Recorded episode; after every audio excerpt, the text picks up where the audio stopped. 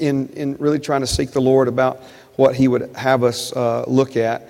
Um, I want us uh, to begin um, again today in Luke, the fourth chapter. So if you have your Bibles, open them with me to Luke chapter 4. I'm going to try to do just a, a brief review. And um, I, uh, I believe in reviewing things. And um, I, don't, I don't apologize for that. Sometimes I, I'm tempted to to not review because there's so many new things that I, I want to, uh, you know, plant or water or get out there in front of you. But um, there's just some things here that are, that are too important to leave to, to um, you know, just hearing it once and, and moving on. Um, some critical things that I think we need to, to, to deal with and, and to embrace and, and to recognize and be reminded of. Um, the Bible talks about the enemy coming to try to steal the word, but then the Bible also talks about those who have received the word over time letting some things slip. Amen. Letting some things slip. Um, things that we need to keep in the forefront. Um, it's sometimes very easy for us to let those things slip um, from the forefronts of our minds. And so we've been talking since the end of 2018 uh, on a simple subject, but an important subject and that subject is giving uh, our Heavenly Father, giving the Lord the place He deserves in our lives, or we just simply say giving Him place. Amen. And exactly what that means, what that looks like, and, and most importantly, how to practically and effectively uh, do that in our lives. Now, ultimately, what I, I'm, I'm here to talk to you about this morning is the power of opinion. The power of opinion. And um, I'm not just talking about other people's opinions, I'm, I'm specifically referring to your opinion. Amen. And um, there was a time in, in Jesus' earthly ministry, I'll give you some of this before we review. And there was a time in Jesus' earthly ministry where he looked at his followers, his disciples, the ones who are really committed to him. And remember, one way we define a disciple is that a disciple is someone who's given the Lord a place in their lives that others have refused to give him. Amen. So these were men who had really given Jesus a, a place in their lives and, and, and a priority uh, and, and had forsaken all, uh, walked away from profitable businesses um, to follow Jesus. And so Jesus looks at him, and the first question he asks is, um, Who do men say that I am? So he's just asking for, you know, what are the popular opinions of him? And of course, they, you know, kind of dialogue with Jesus as they're walking along, you know, tell him some of the things that other people are saying. And those things, of course, were other people's opinions. But then Jesus says, But who do you say that I am? Who do you say that I am? Uh, so, if I could just, you know, translate or paraphrase, Jesus was, was basically asking them, What is your opinion of me?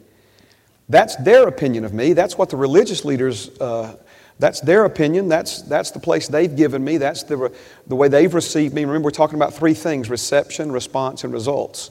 And, and this is how they've received me. This is, this is the way they've responded to me. And these are the results that I'm able to produce in their lives. But, but what about you? What is, what is your opinion of me? What do you say? What do you say? Because he knew that this was something they had been thinking about right? This was, this was something that they had been, had been meditating upon. You know, um, they weren't, uh, let me say it this way, they weren't 100% sure yet. They knew that they can't hear what they're hearing from him anywhere else.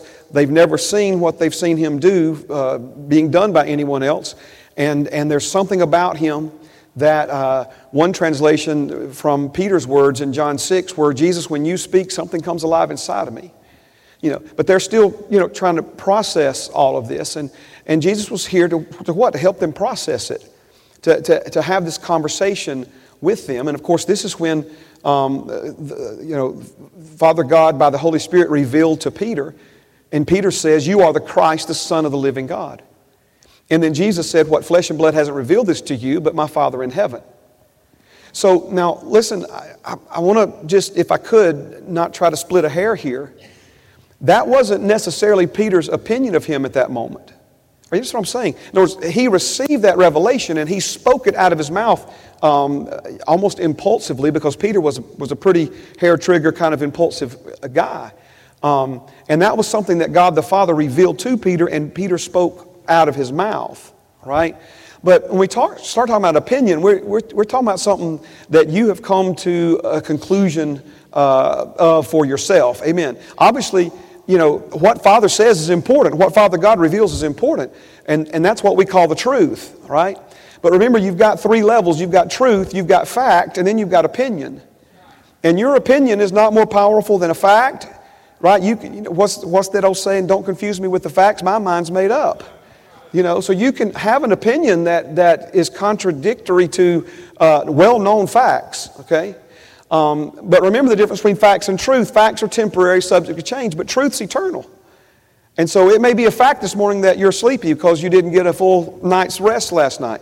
But you can get a nap today and, and you won't be sleepy after that. In other words, fact is, is in the moment, but, but facts are subject to change. The truth never changes. The truth is eternal, it's absolute. And so, again, opinion can't change fact, nor can it change truth, but opinion can change you. Because it's, the, it's, it's how you personalize and internalize these things, embracing them for yourself, right? So we want our opinions to be based in the truth. Because your opinion is going to determine your reality. So if your opinion is based in something that's not true, you're going to have a reality based in something that is, that is not true. Right? Are you with me? But if your opinion are, are, are reconciled with and lined up with God's truth, then you're going to, you're going to be experiencing a truth based reality in your life. And as Pastor Bill Winston says, truth is the highest form of reality. And that's the reality that we want. We want a reality life experience based on God's truth, not man's facts, not, not lining our thoughts, words, and actions up with the way things look, seem, and feel right now. That's facts. Amen. Maybe a fact this morning that your leg is hurting. The truth is, by his stripes you were healed. So we're going to line our thoughts, words, and actions up with the symptoms. We're going to line our th- thoughts, words, and actions up with the truth. The truth has the power to change the facts. Facts can never change the truth. Amen. But then we've got this thing called opinion. And opinion is where all this becomes very real in our lives. So let me ask you before we go any further this morning what's your opinion of Jesus? What's your opinion of him? What, what do you say about him? One of the things that we looked at last week, not trying to be too harsh on you this morning, but you know, there's a lot of people have this thing on their front door. Or I, I know my parents, you know, you went to the front door of our house, there's a little brass plaque on there. It's me and my house, we serve the Lord, you know. Uh, verse out of Joshua. Those things are cross stitched and, and you know, framed on the walls and on the refrigerator magnets and all this other stuff. But, but serving the Lord is, is, is more than just coming to church. Serving the Lord is actually doing something, right? So a lot of times we can, we can have an opinion. In other words, we, we can think that our opinion is one thing when it really is something altogether different. In other words, we can have this opinion, it's me and my house, we serve the Lord, but really are not serving Him at all, not really doing anything towards service in His kingdom. Amen or oh me, I'm just, I'm not trying to hurt you, I'm just trying to show you. So, what is your opinion of Him? Who do you say that He is? Who is He to you? What does he mean to you? And then, of course, where we want to go from there is do we think he's one thing, but our actions are reflecting another? In other words, do we say he's the most important thing in our lives, but does our time, talent, and treasure reflect something completely different than what we think our true opinion or attitude towards him really is? Amen. All right, so let's get to that review, or else we will never get to it. All right, Luke, the fourth chapter Verse number 14 Then Jesus returned in power of the Spirit to Galilee, and news of him went out through all the surrounding region. And he taught in their synagogues, being glorified by all. Now, if you look in the other gospel accounts, you'll see that in you know, greater Galilee, Jesus went from city to city, and the people were glorifying him there, and he was able to do amazing miracles, healings, uh, casting out demons, uh, supernatural uh, you know, manifestations, uh, weathers, patterns being changed, and, and so forth and so on. But we see, I apologize, I didn't put them all up there, did I? Um, but we see in direct you know, comparison to this, when he left Greater Galilee and came to his hometown in Nazareth, it was a completely different experience. Now, I've said this a few different ways, a few different times. If you, if you try to like Google or, you know, look in a, in a, uh, um, a, a, concordance to find the phrase, giving him place or giving him the place he deserves or giving God the place he deserves, you won't find that phrase or those words in that order anywhere in the Bible. Um, what you will find are words like the fear of God. That's talking about giving him place. You'll find words like worship. Again, worship is more than an outward expression. Worship is an inward attitude of the heart that recognizes who God is, who we are in, in relationship to Him. You'll find words like honor. Again, all of these are words that, that communicate this idea, this, this, this, this truth of giving God place. And now we find this word in Luke 4 and 15 uh, that He was glorified by all. Is speaking of a general consensus. And so this word, by definition, is speaking of an unsolicited outward expressions, unsolicited outward expressions from an inward opinion of the heart.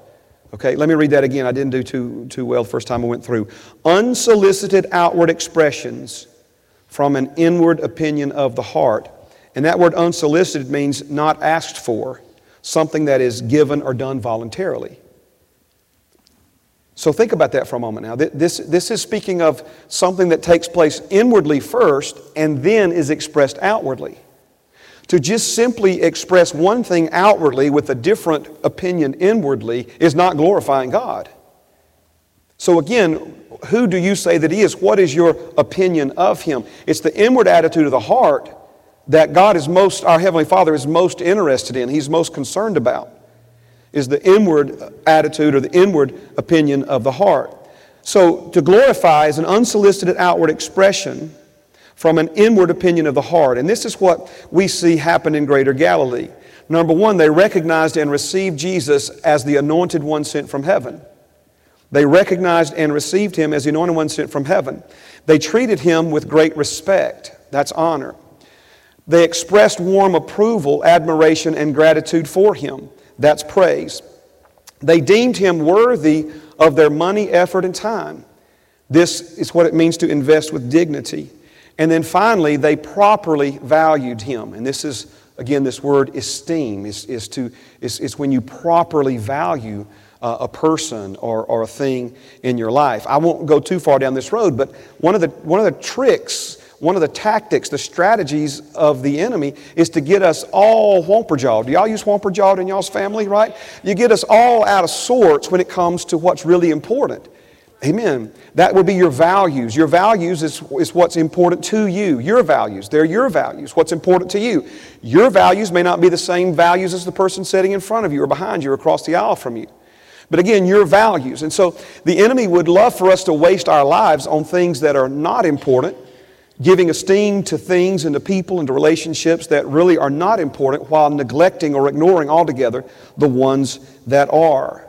So we see then that this kind of gives us a framework, if you will, to work with, a way to practically, effectively, experientially give Jesus, give our Heavenly Father the place that they deserve in our lives, recognizing and receiving Him for who He really is, treating Him with great respect, expressing warm approval, admiration, and gratitude, thankfulness for Him, deeming Him worthy of our money, effort, and time, and then properly valuing or properly esteeming Him.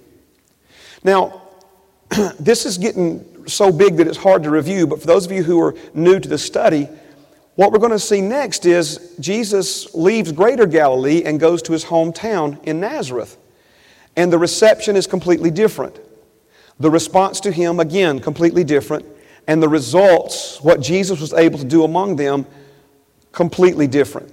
Now, there was one thing that I felt like was, was, was just it's simple, but it's so key. It so captures, I think, the heart of, of what Father is, is, is saying to us as a family of faith.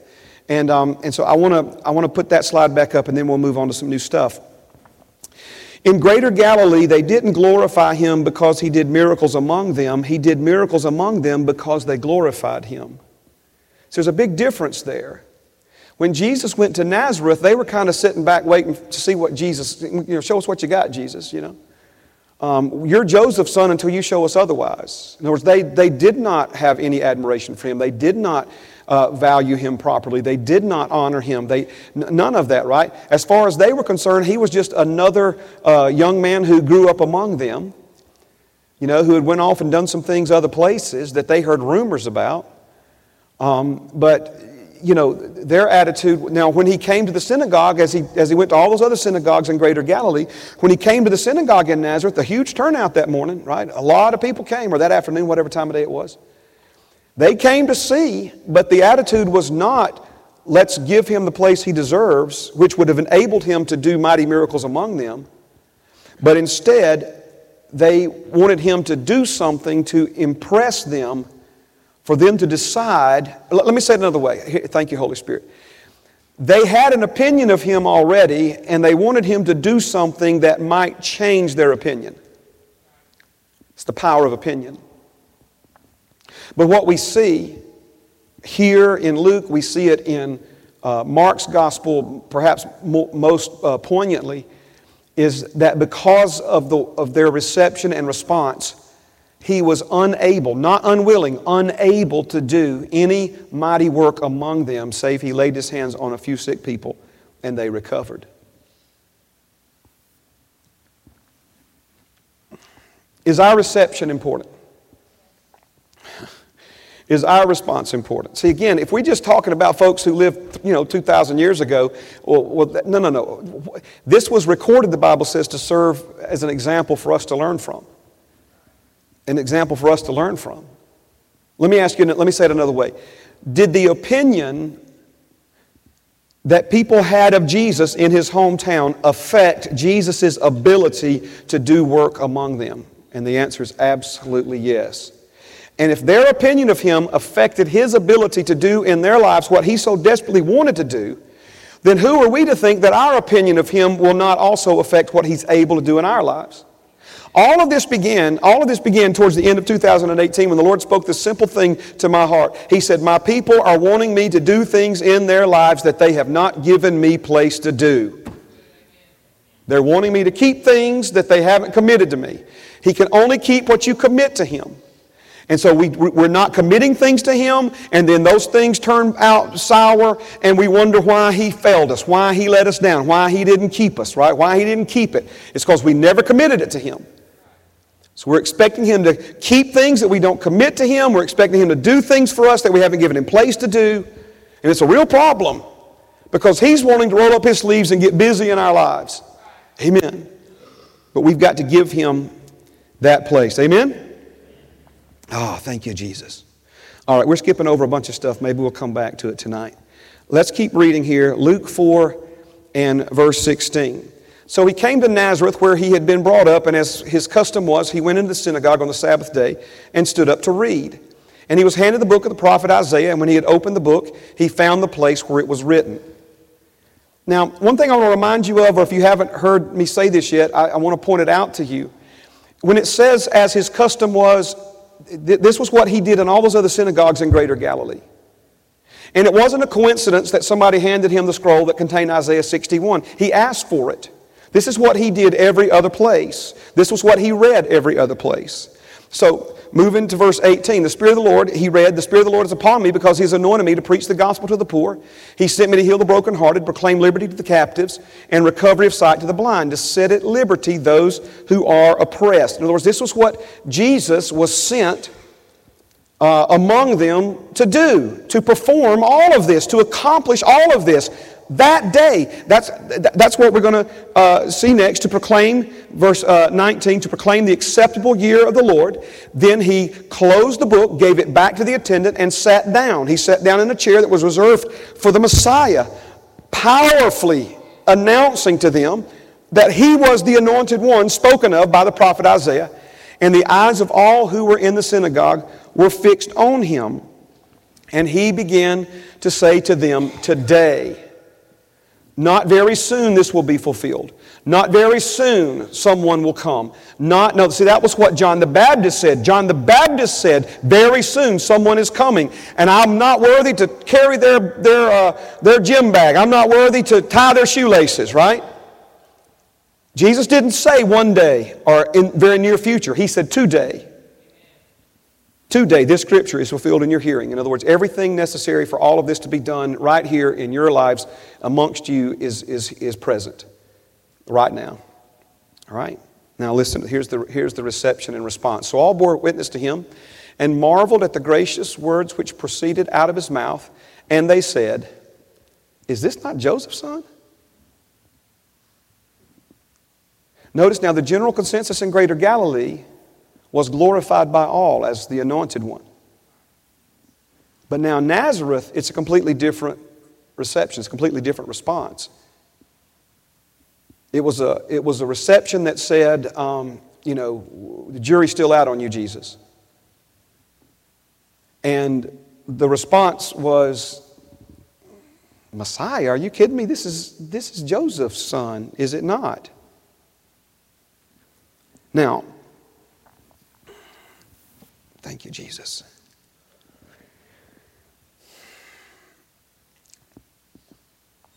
Let's do this. Let's keep reading. Verse 23.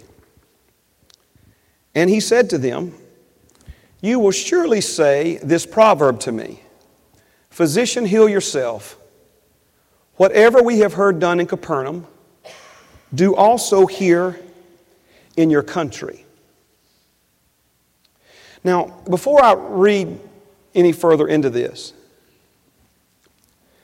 there's a principle that I'm going to I'm going to show you in Scripture. But prophetically, one of the things that Jesus came to help us with is to reveal or bring to the surface, bring to light, pull back the curtain.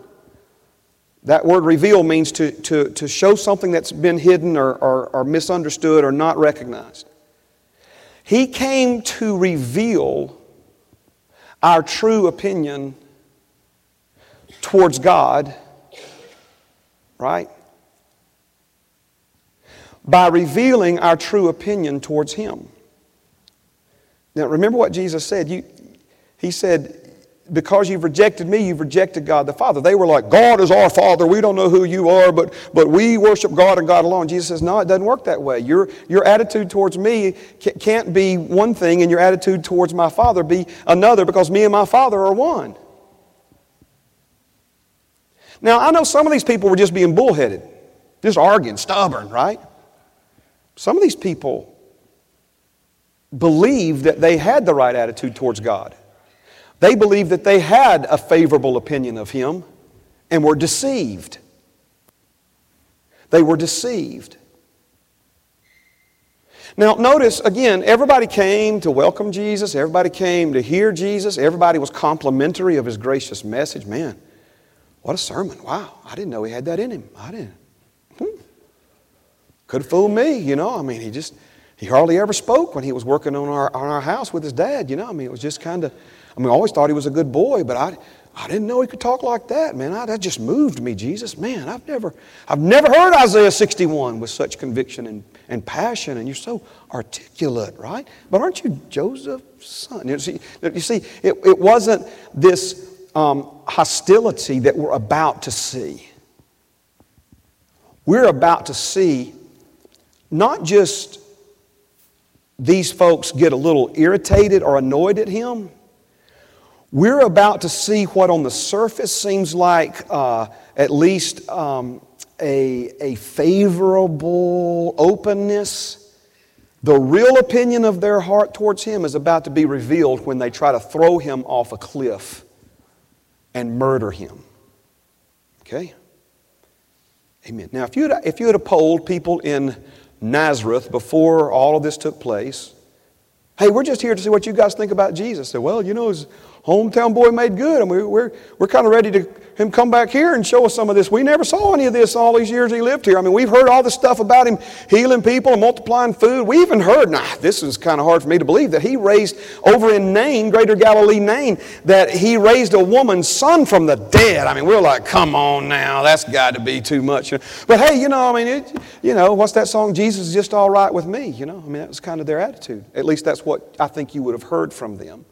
You would not have heard, I don't think you would have heard animosity. You'd have heard maybe, you know, like incredulity, whatever, you know, incredulous, whatever, you know, um, not certain, jury still out, that kind of talk. But you would, you would not have heard, hey, we'll grab him at the city gate and stone him to death if he comes near here. You've never heard that, right? See, there's, there was an opinion in their heart that was revealed by Jesus. It was in them, an opinion that I believe was hidden from them. In other words, they didn't realize that that was their real opinion of him. Amen or me? So let's keep reading. Oh, let me read this again. I'm sorry. He said to them, You will surely say this proverb, verse 23 Physician, heal yourself. I want to, I keep saying I'm going to spend 15 minutes on this, and I keep spending three minutes on this. But let me, just one more time. This, this was a saying popular in their day. If you do some research on this, this would have been like um, a charlatan, a, someone who's like a quack. We might say a, a, a snake oil salesman. You know, someone who would come to town and, and promise, you know, some kind of medicinal cure. Um, but the whole idea of physician heal yourself, this would be like someone who um, is selling you an ointment that would take a limp out of your walk who's limping. In other words, they're actually suffering from the same problem that they claim to be able to cure, that they claim to be able to help you with. Are you following me? So it was, it was kind of like, it, it, was, it was like, hey, you hypocrite, is what they're saying here. You know, you, you're, you're saying that you can come here and help us with our troubles, and we know that you got troubles. Do you see this? This what again, physician heal. Jesus says. So when he says, "You will surely say this proverb to me, physician, heal yourself," they're like, "Hold on a second now, Jesus. Ain't nobody said that yet." You know, he didn't say they had said it, did he? He said, "You will surely say." Remember what they said at the cross? He saved others. Ha ha ha ha ha. But himself he cannot save.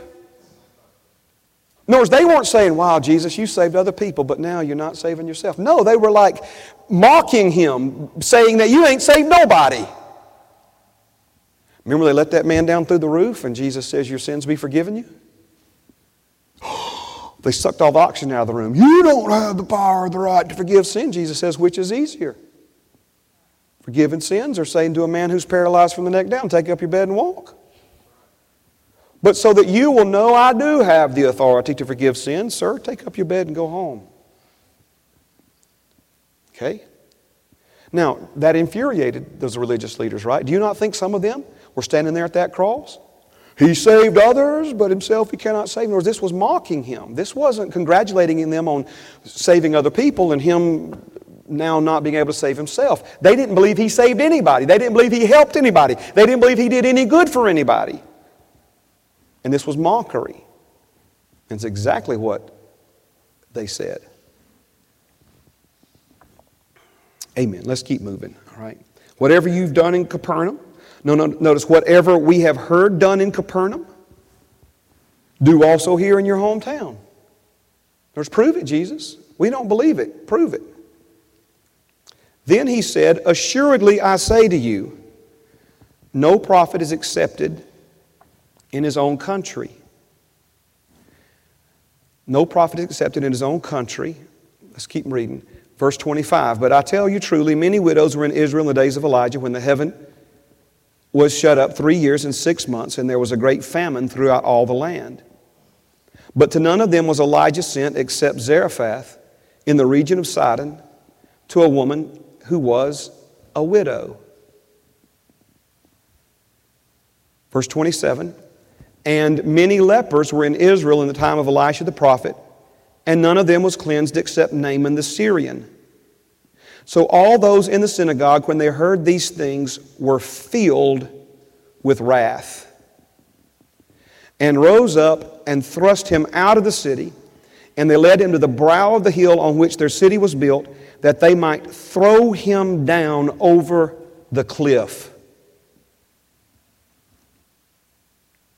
You, you ever been in a, uh, you ever, you ever been in a situation where you thought everything was going well and all of a sudden, just the whole thing blew up? Amen.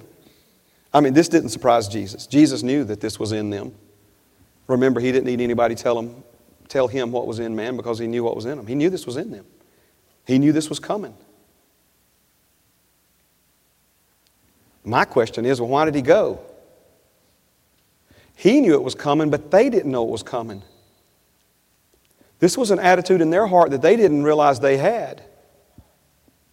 And if this isn't exposed and corrected, these people are doomed. And so Jesus came. I mean, he, he walked into the lion's den, if you will. Notice before they threw him off, then passing through the midst of them, he went his way. All right, let me try to wrap this section up. Turn back with me to Luke, the second chapter, Luke chapter 2. Luke chapter 2. Oh, thank you, Jesus. Are you getting anything out of this this morning? Luke chapter 2. Is it making sense? Are you connecting with it? I want you to, I want you to make sure you understand this. Amen. Now, in Luke 4, we have the account of Jesus beginning his earthly ministry. You know, at this point, he's uh, approximately, we would just say 30 years old, and he's been baptized in water by John the Baptist, and he's been baptized in the Holy Spirit by the Holy Spirit. Amen. And he went out into the wilderness to be tempted for 40 days. And then he returned, the Bible says, in the power of the Spirit. And he began, you know, to do what we saw go to the different synagogues in greater Galilee, read the part about what the Messiah was being empowered by God to do, sat down in the chair that was reserved for the Messiah. And the people recognized him as the Messiah, giving him that place, and he began to work mighty wonders in their lives. Now, we just drop back to, you know, basically his birth. Then they, they bring him to the temple. And, um, and this is what we see uh, when Simeon uh, comes in, uh, so Luke 2, uh, begin at verse 25. And behold, there was, a, there was a man in Jerusalem whose name was Simeon. And this man was just and devout, waiting for the consolation of Israel. And that's just another uh, title by which Jesus, the Messiah, uh, was, by which he was referred. Um, and the Holy Spirit was upon Simeon. And it had been revealed to him, to Simeon, by the Holy Spirit, that he would not see death before he had seen the Lord's Christ. Wow. And so keep reading verse 27. So he came by the Spirit into the temple, and when the parents, Mary and Joseph, brought in the child Jesus to do for him according to the custom of the law, he took him up in his arms and blessed God and said, So have you, have you pictured what's going on here? Simeon has had this experience with God, and God has revealed to him that the long awaited Messiah will come to the earth in his lifetime. We don't really know when the Lord told Simeon this. We just know that Simeon had, had known it for some time. Now, Simeon is up in years and he still hasn't seen the Messiah. But notice now, he came by the Spirit into the temple. He was led by the Spirit into the temple. Temple and synagogues are different things, okay? Um, think like main headquarters and, and outposts, okay? And so this time he's being led by the Spirit. He, come, he comes to the temple. And he comes in there, and it just so happens, no coincidence here, right? Providence, not coincidence, that Mary and Joseph had brought Jesus in to do what was customary, uh, you know, the, the whole naming him and all that stuff, um, according to the custom of the law. And so Simeon sees him and goes over and, and takes Jesus uh, from Mary. Amen. You know, it had to be in the spirit, right, for a new mother, first child, you know, to let, the, let some stranger take hold of him, right? takes. Uh, um, y'all are a tough bunch this morning, right? Amen. Remember, new mothers say, Don't touch my baby. Second child, they say, Would you like to hold my baby? Third child says, Please take my baby, right? Okay, so amen. So it's the first child. Simeon takes the child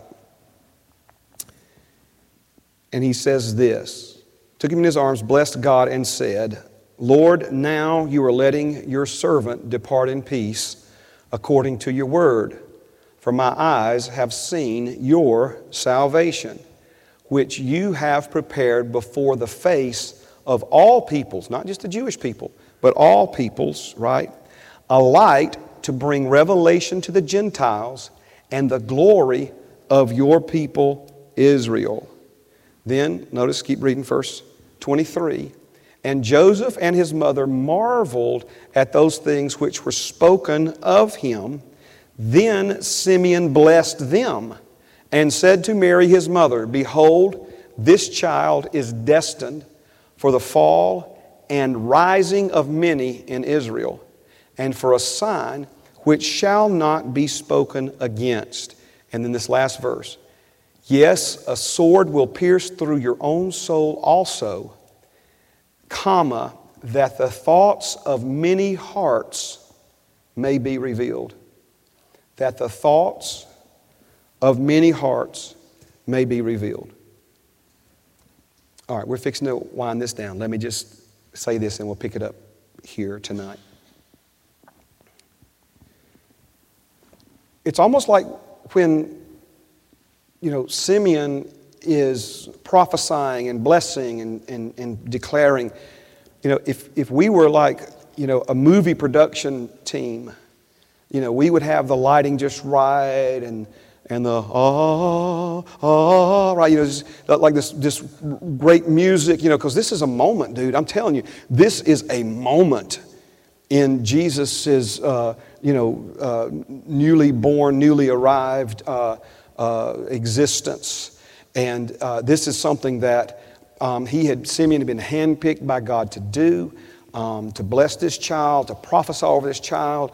And, you know, he's talking about him being salvation to all peoples and the glory of, of, of Israel. And, and, you know, you, you just expect this thing just to keep building and keep building and keep building to some crescendo, to some grand finale, you know, where, you know, you just hear the echo of the orchestra, you know, in the room while everybody stands there with their mouths open. That's not how this encounter ended. Instead, we see Simeon tell Mary, a sword will pierce your own soul also. Meaning what? Well, I think among other things, it's speaking of her standing there watching her son beaten almost to death, stripped naked, nailed to a cross, mocked and shamed and ridiculed. What mother should ever have to endure that? But then this next phrase, it almost sounds like it doesn't fit here. That the thoughts of many hearts may be revealed the thoughts of many hearts may be revealed. That word thoughts, it means reasoning opinions. Reasoning opinions. That the reasoning opinions of many hearts may be revealed. That word revealed means make known what's hidden. Make known what's hidden.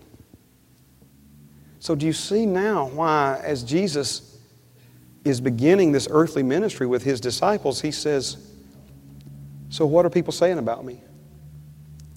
Jesus was not like press hungry. Jesus was not like on some ego trip wanting to hear all the headlines. That was absolutely, could, that thought could not be further from where Jesus was. He tried to dissuade people from telling what he did for them, to keep the crowds from expanding. But he was trying to show here the importance of the opinion in one's heart towards him. Singers, musicians, if you would, please come. The opinion in our hearts towards him. Did Jesus come to set the captives free? Absolutely. Did Jesus come? We could just go on and on and on, all the things that Jesus came to do.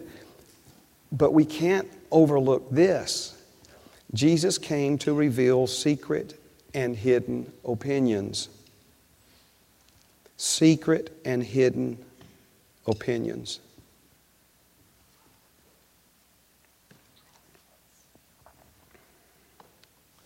Thank you, Jesus. Thank you, Father.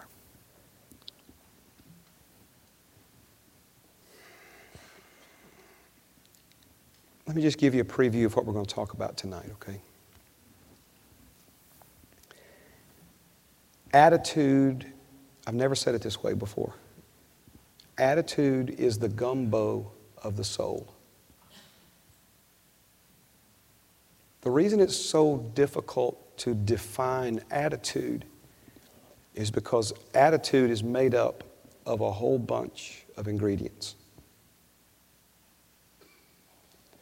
But the one ingredient in all the ingredients that go into the recipe of an individual's attitude, the one ingredient that has the most power over all the other ingredients is the ingredient of your opinion.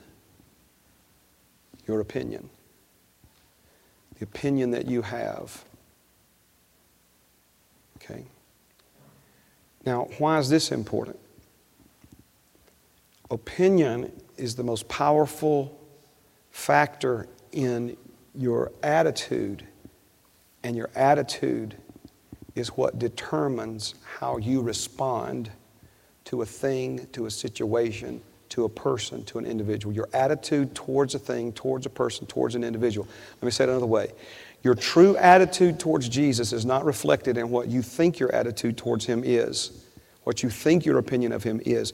Your true attitude towards Jesus is reflected in your response to Him. Because attitude determines response, response is the greatest indicator of our true attitude. Amen? Stand with me this morning. Praise God. Father, I thank you for these beautiful men and women. Lord, thank you for these young people. Lord, it so touches my heart to see them up towards the front. It so touches my heart, Father, to see them participate in, in worship and praying for one another, praying for other folks. Thank you, Father, for our children, Lord, in Children's Church this morning. Thank you, Father, that key attitudes are being formed in all of us this morning. May it be the right attitude towards you, Jesus, the right opinion of you.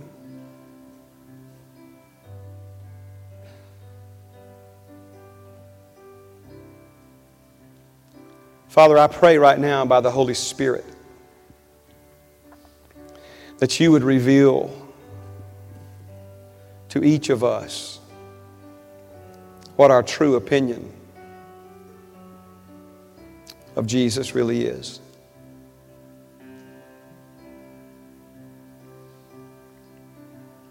Father, not what we say it is, not what we think it is, but what it truly is. Father, this is such a difference maker in our lives. No wonder the enemy tries so hard to deceive us in these areas. But Jesus, you came to show hidden opinions, to reveal them, to give us the opportunity to repent, to give us the opportunity to say, hey, hold on a second, this something's not adding up here. Forgive us, Father. for treating you lightly or casually or flippantly. Forgive us, Father, for treating you as an afterthought to our lives at best. Help us to see and understand your value, your worth. You and you alone are worthy of our time our effort, our money, Lord.